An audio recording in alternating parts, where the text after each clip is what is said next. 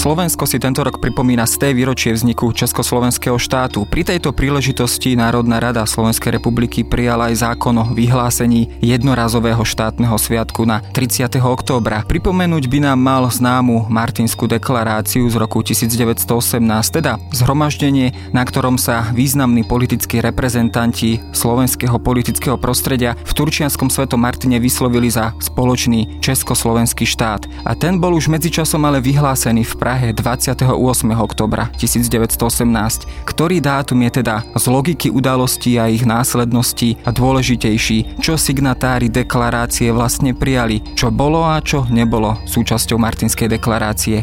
Moje meno je Jaroslav Valent, som zodpovedným redaktorom magazínu Historická revia a vítam vás pri počúvaní podcastu denníka Sme dejiny. Dnes sa budem rozprávať so známym slovenským historikom Dušanom Kováčom, autorom množstva kníh a článkov, v ktorých sa venuje slovenským dejinám, nám predovšetkým v devätnástom a dvadsiatom storočí.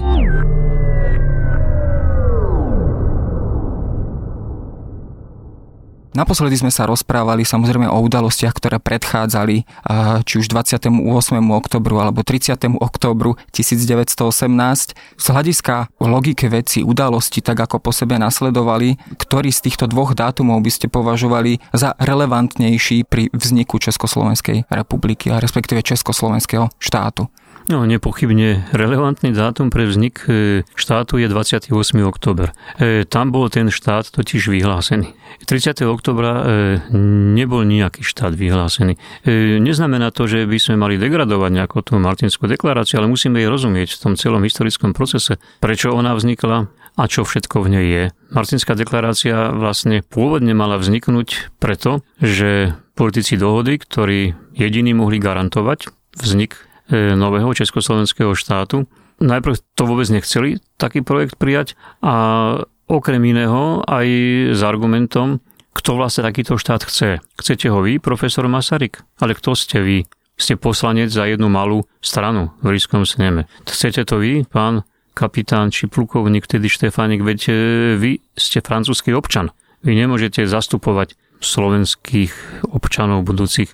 A podobne to bolo s Benešom. To boli ľudia, ktorí boli doma ešte vlastne absolútne neznámi. A otázka, že či teda ľudia doma e, stoja za tým zahraničným odbojom, to bola jedna e, z podstatných otázok. To bolo dôležité, aby ľudia doma zahraničný odboj podporili a nevyslovali sa lojálne voči panovníkovi a voči existujúcemu štátu. A to nebola veľmi jednoduchá vec. Mnohí politici boli náchylní takú lojalitu. Aj sa to stalo, ale nebolo to veľmi relevantné, takže to nejakým spôsobom sa dalo udutlať.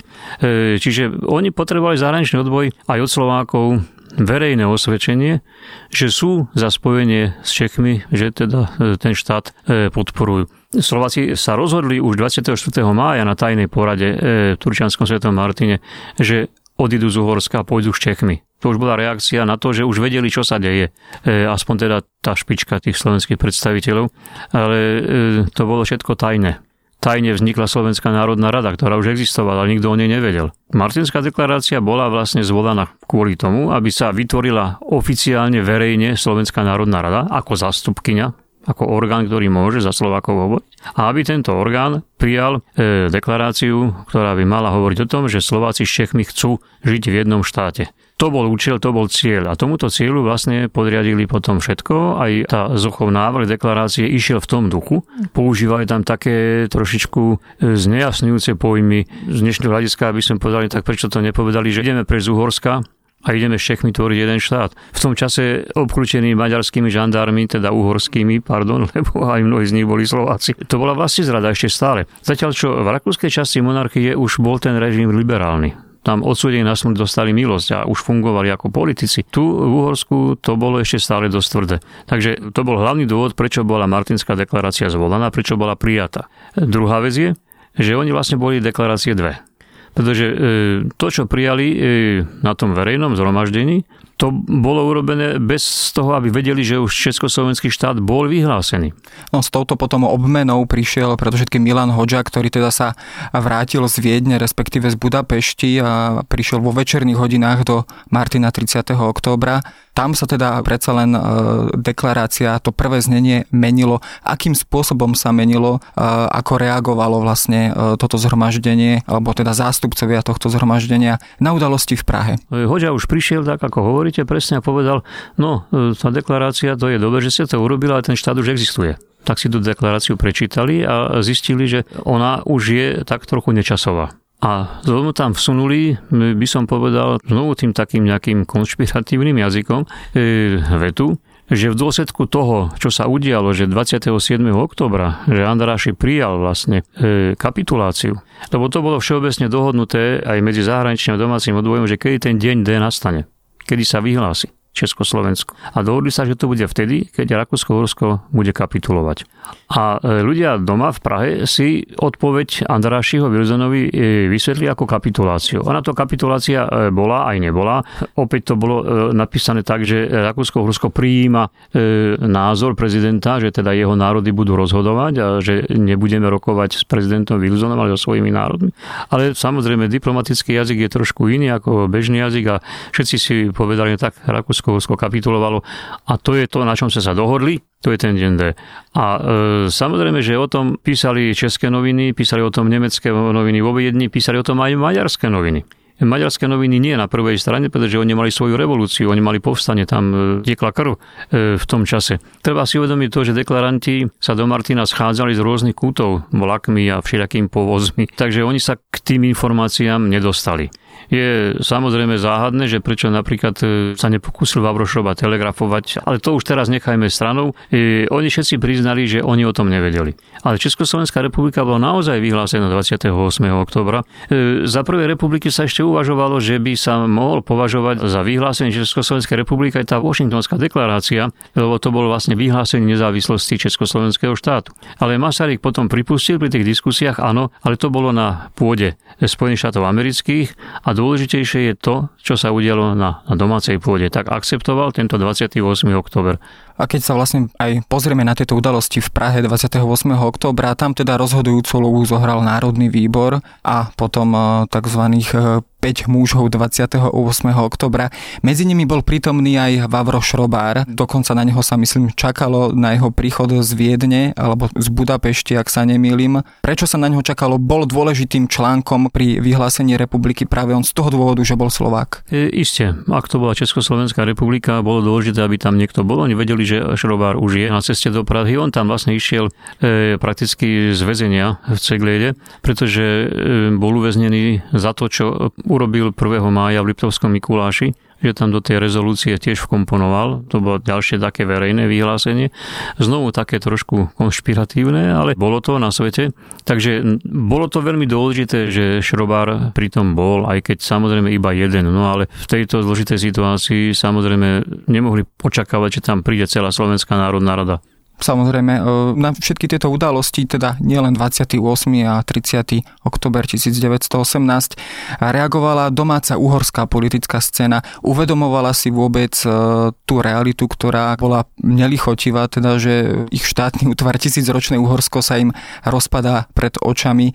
Hovorí sa teda, že Uhorsko a predovšetkým vláda premiéra Tisu, ale teda aj jeho nástupcu, bola naďalej neústupčivá v požiadavkách nemaďarských národov. Stálo možno toto na začiatku úplného rozkladu Uhorska koncom vojny. Práve táto maďarská alebo uhorská neústupčivosť.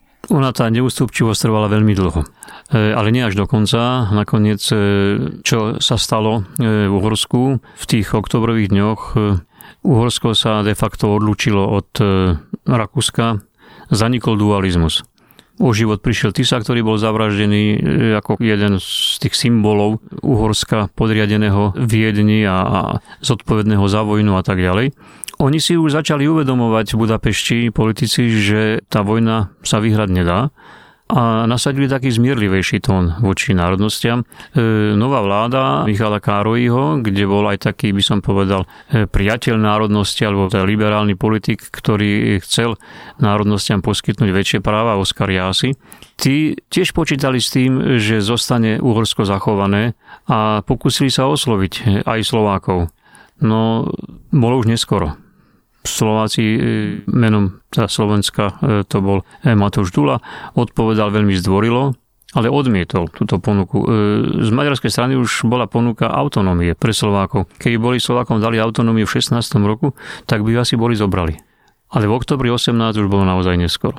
Medzi samotnými slovenskými predstaviteľmi alebo zástupcami jednotlivých politických strán panovali samozrejme počas vojny rôzne názory na to, akým spôsobom teda by sa Slovensko mohlo uberať v budúcnosti, či už ako autonómia v rámci Uhorska alebo súčasť nejakého iného štátneho útvaru.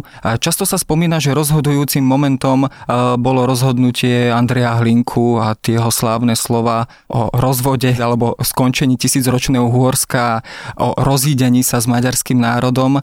Bola to práve Slovenská ľudová strana, ktorá možno bola tým rozhodujúcim jazyčkom na váhach, ktorá prevážila práve v prospech alternatívy československej.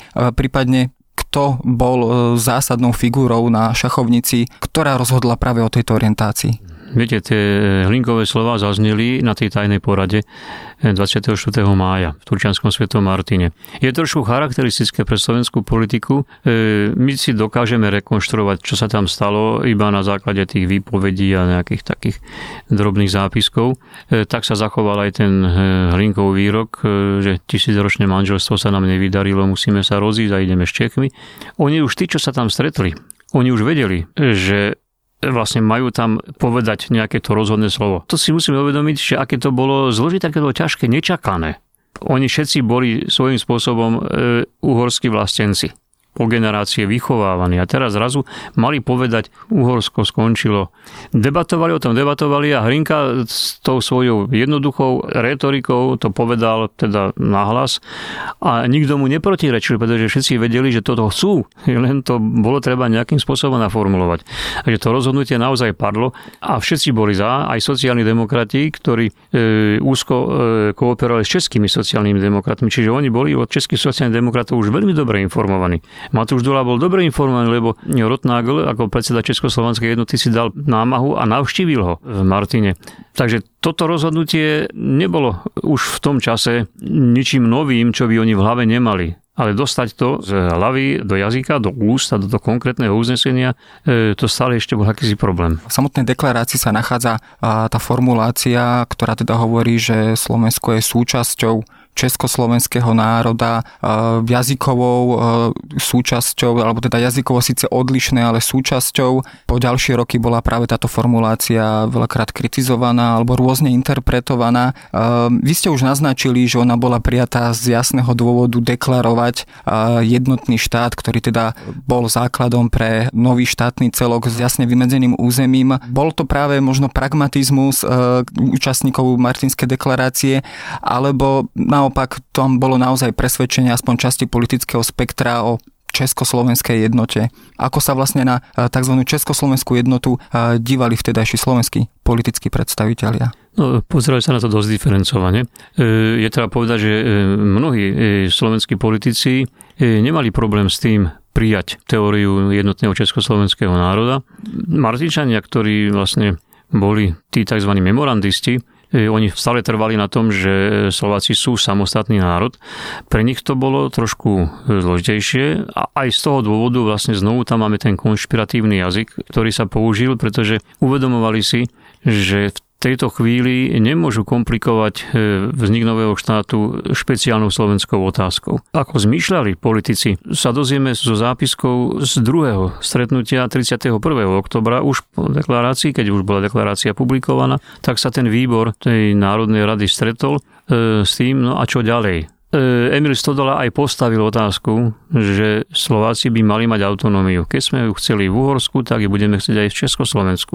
O tom sa tam vážne diskutovalo, ale nakoniec väčšina sa priklonila k tomu, že to nie je rozumné, že to nie je zmysluplné, že je potrebný určitý čas, aby sa Slovensko vymanilo z tej tisícročnej ríše a že autonómia je veľmi zlá myšlienka na to prechodné obdobie, ona by mohla byť zneužitá. Oni stále používali aj termíny mŕtve regióny, oni vedeli, že vlastne to uvedomenie národné a hlavne národno-politické uvedomenie ešte ani zďaleka nie je také silné na Slovensku, že by mohli riskovať autonómiu, ktorá by určite mohla byť zneužitá. Veď my sme doteraz to všetko vnímali tak, akože dobre, rozhodli sa pre Československý štát, veď to bolo dobre pre Slovákov, no tak všetci Slováci s toho značením prijali. Skutočne to bolo veľa zložitejšie, pretože tí Slováci, o ktorých hovoríme, boli po desaťročia vychovávaní vernosti Uhorsku a svojmu kráľovi. Cirkev to robila, školy to robili, armáda to robila, všetci vojaci prešli nielen výcvikom, že sa učili strieľať, ale oni urobili prísahu svojmu kráľovi, ktorú mnohí brali vážne. E, takže na to vymanenie Slovenska z Uhorska bol potrebný nejaký čas. Tam sa hovorilo, že možno desať rokov potrebujeme. Teda tá údajná tajná klauzula Martinskej deklarácie, dnes by sme túto klauzulu alebo túto teóriu nazvali konšpiračnou teóriou možno, a ktorá teda mala hovoriť o tom, že po desiatich rokoch sa ako keby táto deklarácia anuluje a Slovensko sa, alebo slovenský národ má opäť sa rozhodnúť na novo. Má toto vôbec nejaký reálny základ? A... Reálny základ je práve v tej diskusii, že potrebujeme minimálne desať rokov na to, aby sme sa vymanili z Uhorska. Tam sa vôbec nehovorí o tom, že potom prestane Martinská deklarácia platiť, že teda nastane vákum juris, ako to nazval Tuka, nič takého nebolo. Bolo len vyslovené, že po nejakom čase, keď bude štát konsolidovaný vnútorne, medzinárodne, že potom môžeme Slováci pristúpiť k tomu, čo nám Česi už slúbili, že predložte svoje požiadavky a my ich budeme akceptovať, tak to bolo prizvukované, že potom by to bolo možné. No k tomu nikdy nedošlo. A treba povedať jednoznačne vinou Andreja Hlinku, pretože ten nedodržal vlastne túto dohodu, lebo počas zhromaždenia sa o autonómii nehovorilo vôbec. tridsiateho októbra. Tam nepadlo toto slovo. Nechal sa nahovoriť od jehličku a išiel s falošným pasom a s memorandom, ktorému nerozumel, pretože bolo po francúzsky, išiel do Paríža zastupovať Slovákov. Nikto ho tam nevolal. No on potom ako hľadal nejaké východisko také čestné, podľa mňa on si to nikdy nepriznal. On hral stále úlohu takého martyra, bojovníka za Slovákov, ale jeho strana postavila potom otázku autonómie na reálnu parlamentnú pôdu a tým sa vlastne táto otázka nestala otázka celoslovenskou, ale stala sa otázkou, ktorú presadzovala jedna strana. Tie ostatné boli proti, pretože ešte hovorili, není zrelá doba a tak ďalej. Takže e, toto rozbitie slovenského tábora nakoniec spôsobilo, že e, aj keď mnohí politici, aj Milan Hoďa už e, tak začiatkom tridsiatych rokov uvažoval nad tým, že je treba niečo e, robiť, že teda to, čo sa urobilo, krajinské zriadenie, ktoré platilo od prvého januára devätnásť dvadsaťosem, že je síce určitý krok k tomu, že Slovensko je samostatnou krajinou, ale stále to ešte nie je ono, pretože tam nie je Sme, nie sú tam vlastné súdy, čiže je to len asi trošku také narušenie tej centralizácie, ale že vy Slováci mali ísť ďalej so svojimi požiadavkami. No ale potom prišiel Mníchov a všetky ďalšie udalosti. Takže autonómia bola realizovaná už po Mníchove v takých veľmi tristných podmienkach, že to väčšine Slovákov vtedy ani veľmi nedošlo. Samozrejme, no, riadenie autonómie znamenalo už aj koniec demokracie na Slovensku, alebo postupný koniec demokracie. A keď sa ale vrátime k našej téme a k roku devätnásť osemnásť, tú slovenskú motiváciu pre pripojenie sa vlastne k myšlienke Československého štátu sme si vysvetlili a skúsme sa pozrieť na tú českú motiváciu. Masaryk často spomínal vo svojich statiach, vo svojich článkoch, teda, že Československo by malo aj teda český národ spolu v spojení s slovenským národom vytvoriť aj určitú hrádzu pred Nemeckom, pred nemeckým svetom. Znamenalo Slovensko určitú uhníkovú cestu pre český národ, ktorý bol obklopený tým nemeckým etnikom, alebo čo bolo to hlavnou motiváciou a preto české politické prostredie, ktoré spočiatku neuvažovalo o tomto spojení, napokon rozhodnúť sa pre vznik spoločného štátu. Je známe, že Masaryk nebol veľmi populárny politik v Čechách pred prvou svetovou vojnou, skôr naopak. Práve preto, že bol kritikom toho programu, ktorý by sme zjednodušene mohli nazvať obnovením českej štátnosti. Jeho argumentácia bola, no dobre, bude tu nejaký český štát, podobne ako je Uhorsko, ale na rozdiel od Uhorska v českom štáte každý tretí, aj skoro dva a pol občan je občan nemeckého jazyka. Obklúčení sme Nemeckým morom. Aký to asi má takýto štát význam, aby sa udržal, aby tá česká e, tradícia sa tam nejakým spôsobom presadila? On to východisko našiel vlastne aj v tom, že otvoril ten český kotol smerom na východ. Uvažoval samozrejme aj o budúcich spojencoch, lebo tá úvaha bola taká globálna. Masaryk myslel na to, ako bude vyzerať budúca Európa. A napokon veľmoci dohody akceptovali tento nový poriadok hlavne preto, lebo zistili, že Rakúsko-Uhorsko už nemôže hrať úlohu ich spojenca a teda nejakej hráze voči nemeckej expanzii a voči ruskej, a vtedy už to bola bolševická, tak tým viac. Ale že treba to skúsiť, jediná možnosť je nájsť spojencov u tých malých štátov. A Masaryk pri svojich memorandách uvažoval o tom, že pri najmenšom z Jugosláviou by mal mať nejakú spoločnú hranicu. A prišiel s tou myšlienkou koridoru, že nielen pre Šporok a jeho predmostie na pravom brehu Dunaja, ale že by to malo ísť vlastne až po e, hranice budúcej Jugoslávie. Toto bolo príliš divoké. To bolo už pre politikov dohody príliš a to teda neprijali, ale stále tu bola predstava, že musí byť tá stredná Európa nejakým spôsobom konsolidovaná.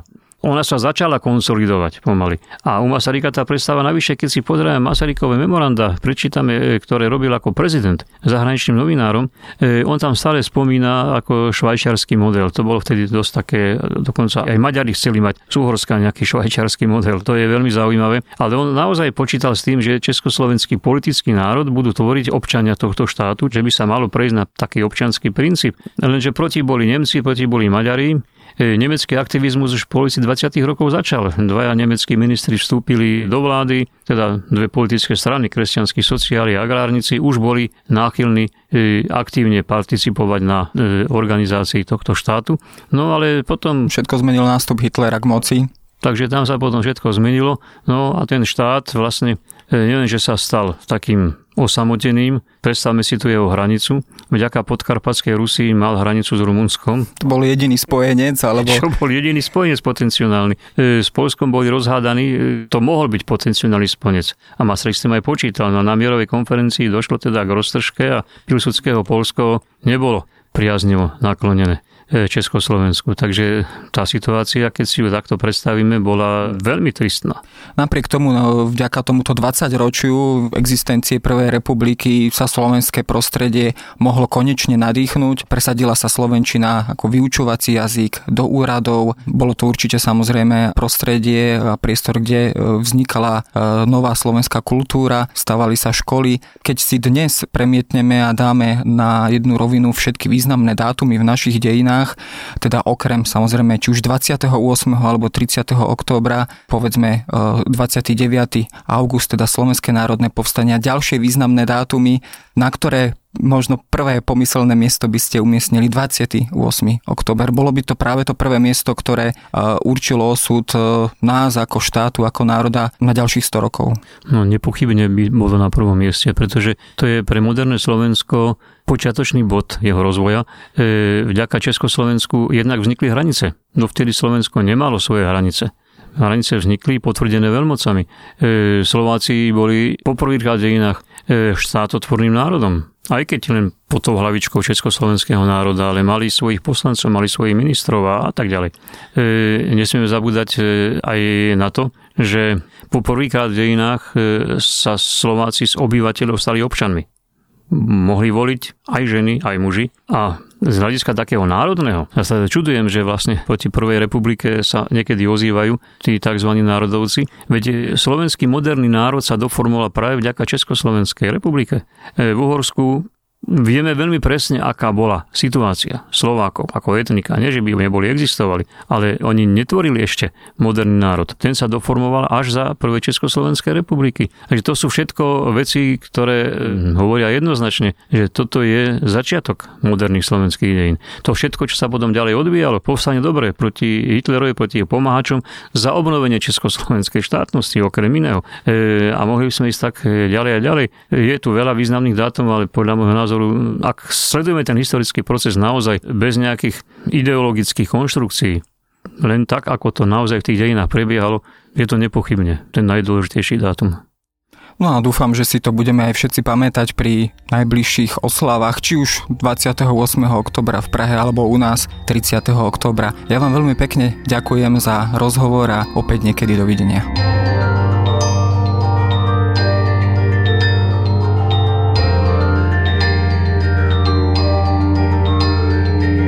A to je na dnes všetko. Počúvali ste Dejiny, týždenný podcast denníka Sme a Historickej revii. Podcast Dejiny vychádza každý týždeň v nedeľu. Prihláste sa na jeho odoberanie vo svojej podcastovej aplikácii na platformách Google Podcasty alebo Apple Podcasty. Všetky diely, ako aj odkazy na témy, o ktorých hovoríme, nájdete na adrese historickarevii bodka com alebo sme bodka es ká lomka dejiny. Ak sa vám podcast páči, môžete ho ohodnotiť. Ak nám chcete poslať pripomienku, môžete sa pridať do podcastového klubu denníka Sme na Facebooku alebo mi napísať e-mail na jaroslav bodka valent zavináč sahy bodka es ká. Ja som Jaroslav Valent a na výrobe tohto podcastu sa podielal aj Matej Ohrablo.